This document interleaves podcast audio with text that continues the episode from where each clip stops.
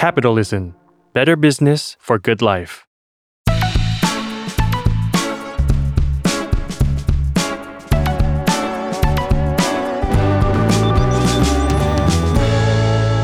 ร Wealth Done Podcast รา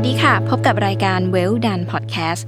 podcast ที่ผลักดันให้คนหันมาวางแผนทางการเงินค่ะรายการที่เกิดจากความร่วมมือกันระหว่าง Salmon และ Capital ค่ะวันนี้นะคะอยู่กับย้วยณภสร ศิวิลาศค่ะบรรณาธิการจาก Capitalree.co นะคะจะมาชวนพี่จิ๋มสุภภาเจริญยิ่งเนี่ยตอบคำถามกันถึงเรื่องการเงินและการลงทุนซึ่งคอลัมน์เนี้ยมันก็เป็นการต่อยอดมาจากคอลัมน์ Wealth Done นะคะที่นำเสนอเป็นบทความวันนี้จะมาชวนพี่จิ๋มคุยถึงเรื่องแรกสุดค่ะเป็นคำถามที่ย้วยมักจะถามตัวเองแล้วก็ทุกคนมักจะถามตัวเองเสมอว่าเวลาเราพูดถึงคำว่าวางแผนทางการเงินมันคืออะไรแล้วมันสำคัญยังไงทำไมเราต้องวางแผนทางการเงินก่อนอื่นจะไปคุยถึงคำถามนี้นะคะเราให้พี่จิ๋มแนะนำตัวเองกันก่อนนิดนึงนะคะสวัสดีค่ะพี่จิ๋มสวัสดีค่ะย้วยนะคะจิ๋มนะคะสุภภาเจริญยิ่งนะคะก็เป็นคนที่หลงไหลเรื่องการวางแผนทางการเงินมานานแล้วนะคะแล้วก็เป็นคนที่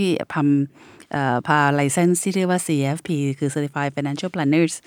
เข้ามาเปิดในเมืองไทยเพื่อให้คำแนะนำในฐานะเนี่ยเป็น Money Buddy นะคะก็คือเหมือนกับเวลาเราวิ่งเนี่ยเราอาจจะแบบเอ๊ะจะวิ่งคนเดียวก็เหงาแต่ถ้ามีคนวิ่งด้วยกันเนี่ยมันรู้สึกจะวิ่งได้ไกลกว่าและไปได้ไกลกว่าการวางแผนทางการเงินเนี่ยบางทีถึงคิดว่าบางทีเราทำด้วยตัวเองมันก็อาจจะยังไม่แน่ใจว่าถูกท่าถูกทางไหมมันก็เลยมีสมาคมชื่อสมาคมนักวางแผนการเงินไทยนะคะซึ่งผลิต CFP ขึ้นมาหลายคนมากกว่านี้ก็แต่ละคนก็จะมีทั้งเพจมีอะไรแล้วก็จะสังเกตว่าวันนี้ก็จะมีน้องๆหลายคนที่ให้คำแนะนำเรื่องวางแผนทางการเงินซึ่งพี่ว่าเรื่องนี้เป็นเรื่องที่ส่วนตัวแล้วดีใจมากๆที่คนหันมาให้ความสนใจทางด้านนี้นะคะย้อนกลับไปคำถามย้วยคือทำไมต้องวางแผนทางการเงินจิ๋มกล้าพูดว่าการวางแผนทางการเงินจริงๆแล้วคือการวางแผนชีวิตนะคะแล้วก็ชอบพูดเสมอว่านะชีวิตหนึ่งเนี่ยต่อให้เราเชื่อเรื่องชาติหน้าแต่เกิดมาชาตินี้เวลานี้ก็มีตรงนี้แล้วล่ะนะคะมันคงไม่มีเกิดชาติหน้าก็ไม่ได้ชื่อนี้นามสกุลนี้เพราะฉะนั้นถ้าเราใช้ชีวิตได้ถูกต้องนะคะเหมือนกับที่เขาพูดกันว่า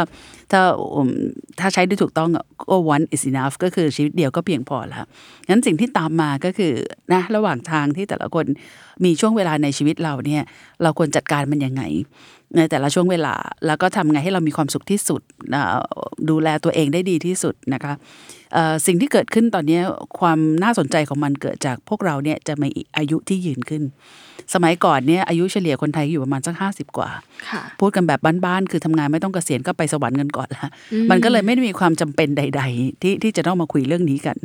หรือเรื่องถัดไปคือสมัยก่อนคุณพ่อคุณแม่เราเนี่ยจะมีลูกเยอะครอบครัวนึงมีลูก 5-6 คนงั้นลูก 5-6 คนดูแลพ่อแม่2คนไม่ใช่เรื่องยากก็คือสลับสับเปลี่ยนกันได้ช่วยเหลือกันได้แต่วันนี้ครอบครัวนึงมีลูกแค่ 2-3 คนหรือบางครอบครัวมีลูกคนเดียวบางครอบครัวไม่มีลูกอีกคำถามคือว่าถ้าทำเดิมซึ่งลูกเลี้ยงเนี่ยมันมาเลี้ยงพ่อแม่พ่อแม่เลี้ยงตอนเด็กเด็กโตขึ้นมาเลี้ยงพ่อแม่มันอาจจะไม่ได้มีเหมือนในอดีตนะคะก็เลยกลับมาเรื่องที่ว่าอยากกันนั้นเลยเราควรจะเป็นอะไรนะอัตโตหิอัตโนนาโถควรเป็นพี่เพื่อนเห็นตนไหมเราควรจะเป็นคนที่วาดภาพชีวิตเราไหมและกำหนดชีวิตเรานั้นเมื่อคิดดังนี้ได้เนี่ยมันก็เลยมาที่เรื่องที่ว่าโอ้ถ้าเราเก็บเงินนะเรารู้จักวางแผนเนี่ยตอนนี้มันมีผลรุนแรงและเห็นภาพที่ชัดมากสิ่งหนึ่งที่จิ๋มชอบพูดเสมอก็คือว่าจิ๋มมีตัวเลขอันหนึ่งเป็นตัวเลขเรียกว่าดอกเบี้ยทบต้นก่อนที่จะเริ่มวางแผนต้องเข้าใจความมหัศจรรย์ของดอกเบี้ยก่อนและมหัศจรรย์ของเลข72ก็คือว่าถ้ามีกระดาษกันไหมคะเอาเรามาเขียนนะคะ72หาร10เท่ากับ 7.2 ค่ะค่ะ72หาร20เท่ากับ 3.6 72หาร2เท่ากับ 36จิ๋มกำลังใบ้หวยด้วยตัวเลขอะไรก็คือตัวเลขนี้จะบอกว่าถ้าคุณมีเงิน 100,000 บาทวันนี้ลงทุนที่ 10% ต่อปีนะคะแล้วปล่อยให้เงินนั้นทบต้นไปเรื่อยๆเนี่ยในเวลา 7.2 ปีเงินนี้จะกลายเป็น 200,000 เท่าตัวค่ะค่ะแต่ถ้าคุณเนี่ยมีเงิน 100,000 ลงทุนที่ 20% ต่อปีนะคะที่ตรงนั้นเนี่ยในเวลา 3.6 ปีเงินนี้จะเท่าตัวแต่ถ้าคุณมีเงิน 100,000 วันนี้แล้วฝากธนาคารได้ 2% กว่าเงินนี้จะทบต้นเป็นเท่าตัว 200,000 ใช้เวลา36ปีแล้วถ้าเกิดคุณฝากแค่ 1% มัน 1% 2% ห่างกันนิดเดียวนะคะแต่ 1% เนี่ยกว่า 100,000 บาทที่ 1% จะทบต้นเป็น 200,000 ใช้เวลา72ปีแล้วถ้าคุณทิ้งไว้ในออมทรัพย์ซึ่งวันนี้ได้ 0.5 บางแบงก์กว่าเงินนี่จะทบต้นคือ144ปีคำถามคือวันนี้ที่ต้องวางแผนก็เพราะว่าความแตกต่างของตัวเลขเพียงแค่ 1% เนี่ยแต่ชนะเวลาในชีวิตคุณเป็น10ปีแล้วสิ่งที่จิมอยากจะท้าทายคือว่าไม่ได้ท้าทายที่2 3จิมท้าทายคุณแค่10เมื่อเทียบกับ10กับ2ที่คุณเห็นเนี่ยใช่ไหมคะคุณทำ 10% ต่อปีมันสามารถน็อกเวลาในชีวิตคุณเกือบ30ปีแล้วถ้าที่คุยวันนี้ที่ตัวเลขนี้ก็เพราะอะไรเพราะถ้าคุณทำงานตอนอายุ25ค่ะเกษียณ60คุณทำงานทั้งที่35ปีเนี่ยสิ่งที่เกิดขึ้นก็คือว่าโอ้โหฝากที่ 2% เนี่ยกว่าเงินนี้ทบต้นเกษียณแล้วยังไม่ทบต้นเลย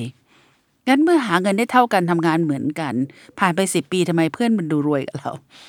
นายต้องแอบขึ้นเงินเดือนเหรอมันต้องแอบไปทำอะไรเหรอจริงๆเขาอาจจะไม่ได้แอบอะไรเลยเพียงแต่เขารู้จักวางเงินเขาในถูกที่ถูกทางเพราะฉะนั้นตัวเลข72มันถึงสำคัญมากจึงถึงท้าทายทุกคนในเรื่องของการวางแผนเพื่อให้ได้ผลตอบแทนประมาณสัก 10% ต่อปีให้ได้แล้วรู้จักวางเป้าหมายว่าคุณจะอาจจะเป็นเป้าหมายยังไงเพราะคุณเข้าใจเรื่องอัตราผลตอบแทนแล้วมาเรื่องที่2ก็คือต้องเข้าใจเรื่องเวลาด้วยนะคะเวลาของการวางแผนทางการเงินน่ะยิ่งเร็วยิ่งดีนะคะที่ควรจะเริ่มต้นคือเมื่อวานแต่ถ้าเมื่อวานไม่เริ่มต้นเวลาที่ดีที่สุดคือวันนี้ถ้าวันนี้ยังไม่ทันเอานะพรุ่งนี้ก็อย่าแชร์เฉือนนะคะมีแค่นี้เท่านั้นในชีวิตเพราะอะไรคะเพราะวันหนึ่งที่มันไปเนี่ยตัวดอกเบี้ยมันก็จะทำให้มีผลตอบแทนทันทีงั้นสิ่งหนึ่งก็คือเวลากับผลตอบแทนเป็นตัวสำคัญมากนะคะสำหรับในเรื่องการวางแผนทางการเงินเมื่อเป็นอย่างนั้นก็เลยตัดไปอีกเรื่องหนึ่งว่าอ่ะทำยังไงล่ะถ้าฉันมีเงินน้อยมีเงินไม่พอพี่ก็เลยมาท้าทายได้อีกเรื่องหนึ่งก็คือว่าถ้าทำยังไงเพื่อให้5ปีแรกของการเริ่มต้นทำงานเนี่ยเก็บเงินให้ได้เงินสักก้อนหนึ่งไม่ว่าคุณจะเป็นฟรีแลนซ์เป็นมนุษย์เงินเดือนแล้วแต่เนี่ยลองตั้งเป้าในชีวิต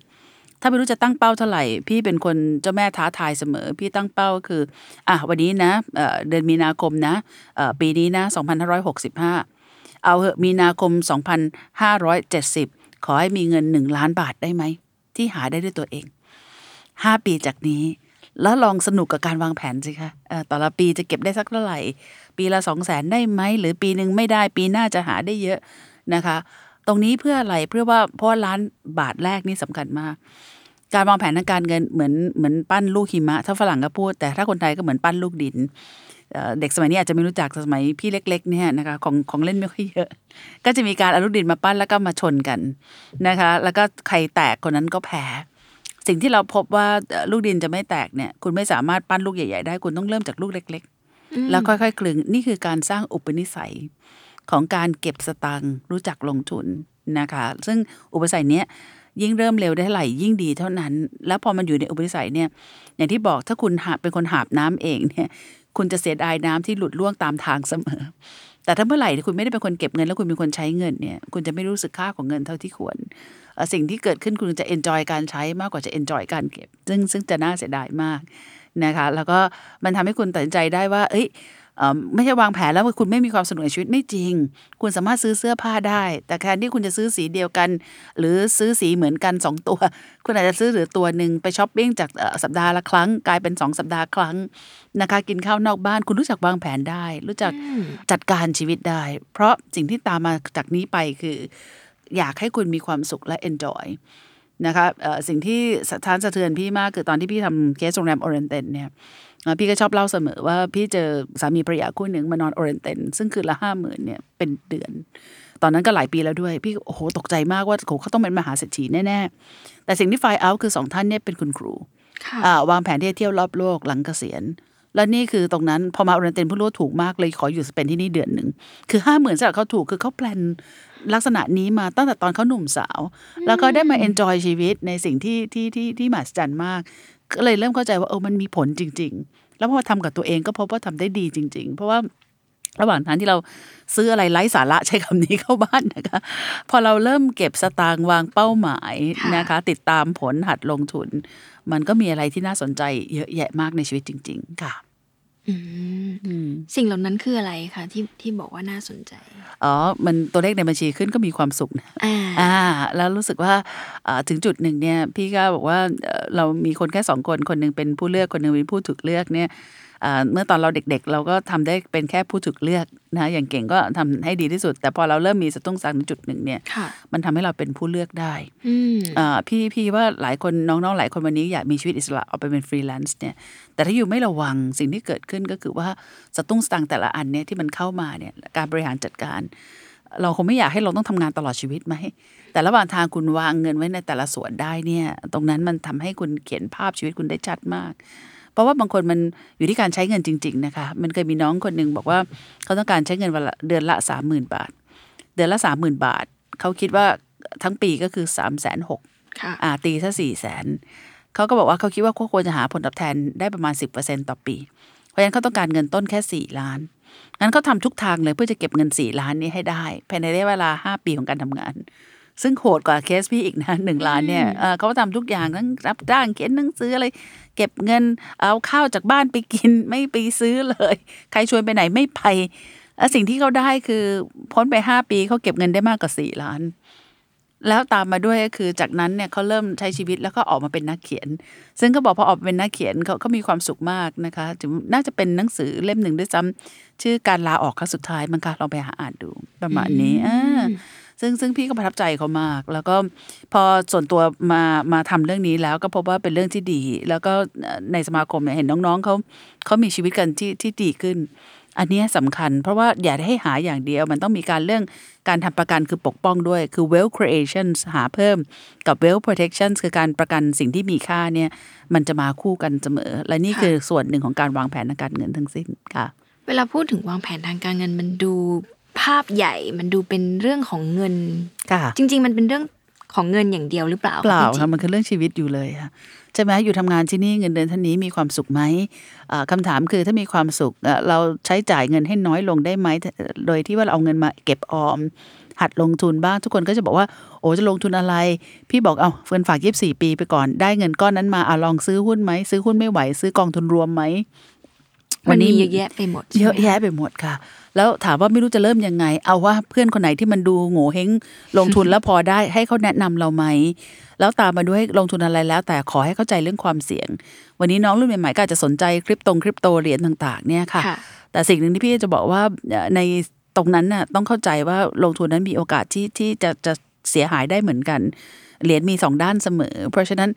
ในแง่คริปโตก็ขอให้ศึกษาแต่ถามพี่เนี่ยพี่คิดว่าในหุ้นเนี่ยวันนี้มันไม่ได้เป็นศูนย์นะคะมันมีเรื่องราวที่น่าสนใจแล้วก็ได้ศึกษาบริษัทพี่กล้าพูดว่าซื้อหุ้นบริษัทนึงอ่ะเหมือนเรียนบริหารธุรกิจจบปริญญาโทเหมือนคุณจบ MBA เพราะคุณจะได้รู้จักธุรกิจรู้จักตัวสินค้ารู้จักการตั้งราคาเข้าใจคำว่า market share เข้าใจเรื่องโครงสร้างต้นทุนดูเขาเจริญเติบโตยังไงพี่ว่าอันนี้มันเป็นการศึกษาซึ่งดีกว่าหนังสือเล่มไหนๆซะอีกแล้วเราเลือกซื้ออะไรที่เราชอบกินร้านอาหารนี้ก็ซื้อหุ้นร้านอาหารนี้ชอบฝากเงินแบงค์นี้ก็ลองซื้อหุ้นแบงค์นี้แล้วก็ลองเรียนรู้ว่าทำไมราคาหุ้นถึงขึ้นทำไมบางช่วงราคาหุ้นถึงลงแล้วระหว่างทางเนี่ยเป็นไปได้ไหมที่ช่วงที่ลงแล้วเราศึกษาแล้วเราคิดว่าราคานี้น่าสนใจเข้าไปซื้อแต่ถ้าเราไม่พร้อมตรงนั้นก็ไปที่กองทุนรวมซึ่งมีผู้จัดการกองทุนบริหารให้ค่ะ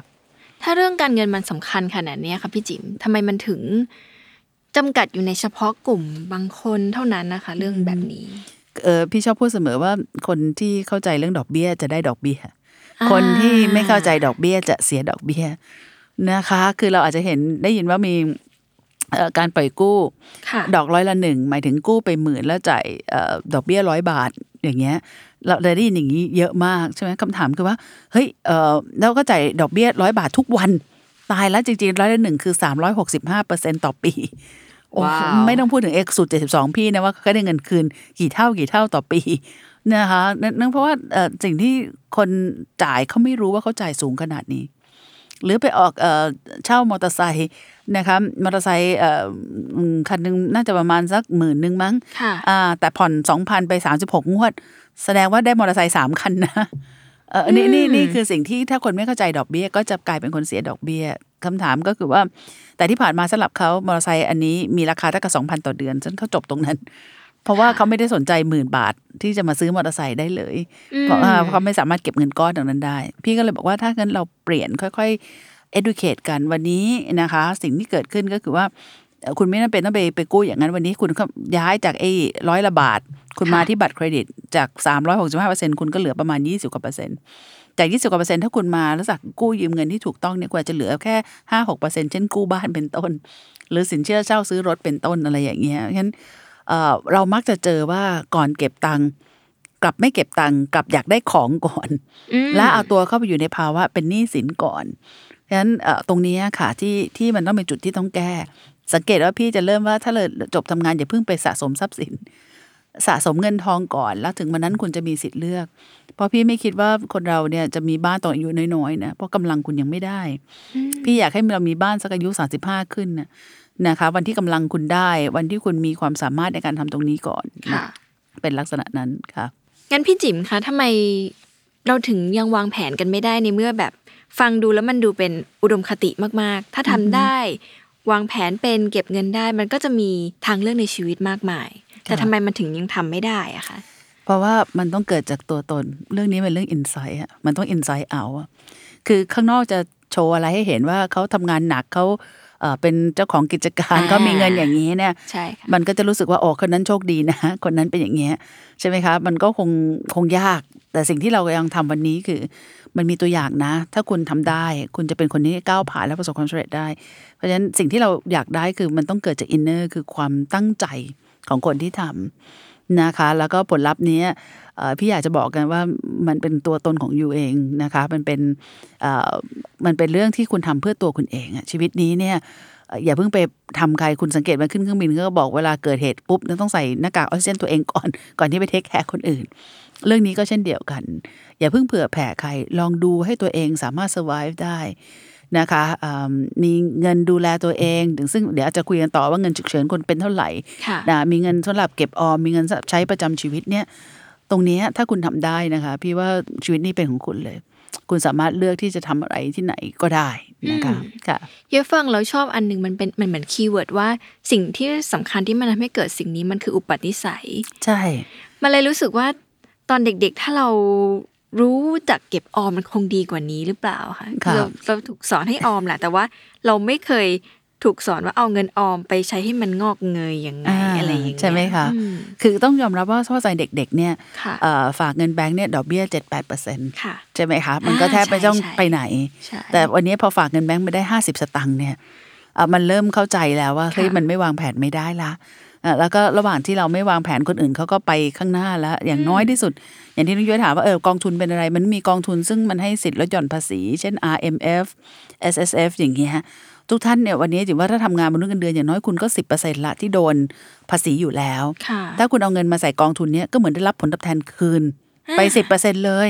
นึกออกไหมคะที่เราเคยคิดว่าเราจะเก็บเงิน 10% มาแล้วก้อนนี้ก้อนที่1ละใช่ไหมคะไม่นับกับตลาดหลักทรัพย์ซึ่งหุ้น average นะคะ40กว่าปีที่ตลาดทรัพย์ตั้งมาเนี่ยจะ50ปีเนี่ย average ผลตอบแทนอยู่ประมาณสัก 12-13% ต่อปีค่ะนะคะเพราะฉะนั้นมันก็มีก้อน2ตรงนี้อีกแล้วมีเรื่องเงินปันผลอีกเพราะฉะนั้นอยากให้ enjoy ชีวิตค่ะอยากให้กลับมาดูแลตัวเองนะเริ่มจากการมาวางแผนชีวิตกันเถอะแล้วอยากจะ end up ที่ว่าไม่ต้องแก่ก็รวยได้นะคะเอาสวยๆอย่างนี้แหละแล้วก็มีความมั่นคงในชีวิตนะคะแล้วก็สามารถเก็บสะสมเงินทองได้ค่ะ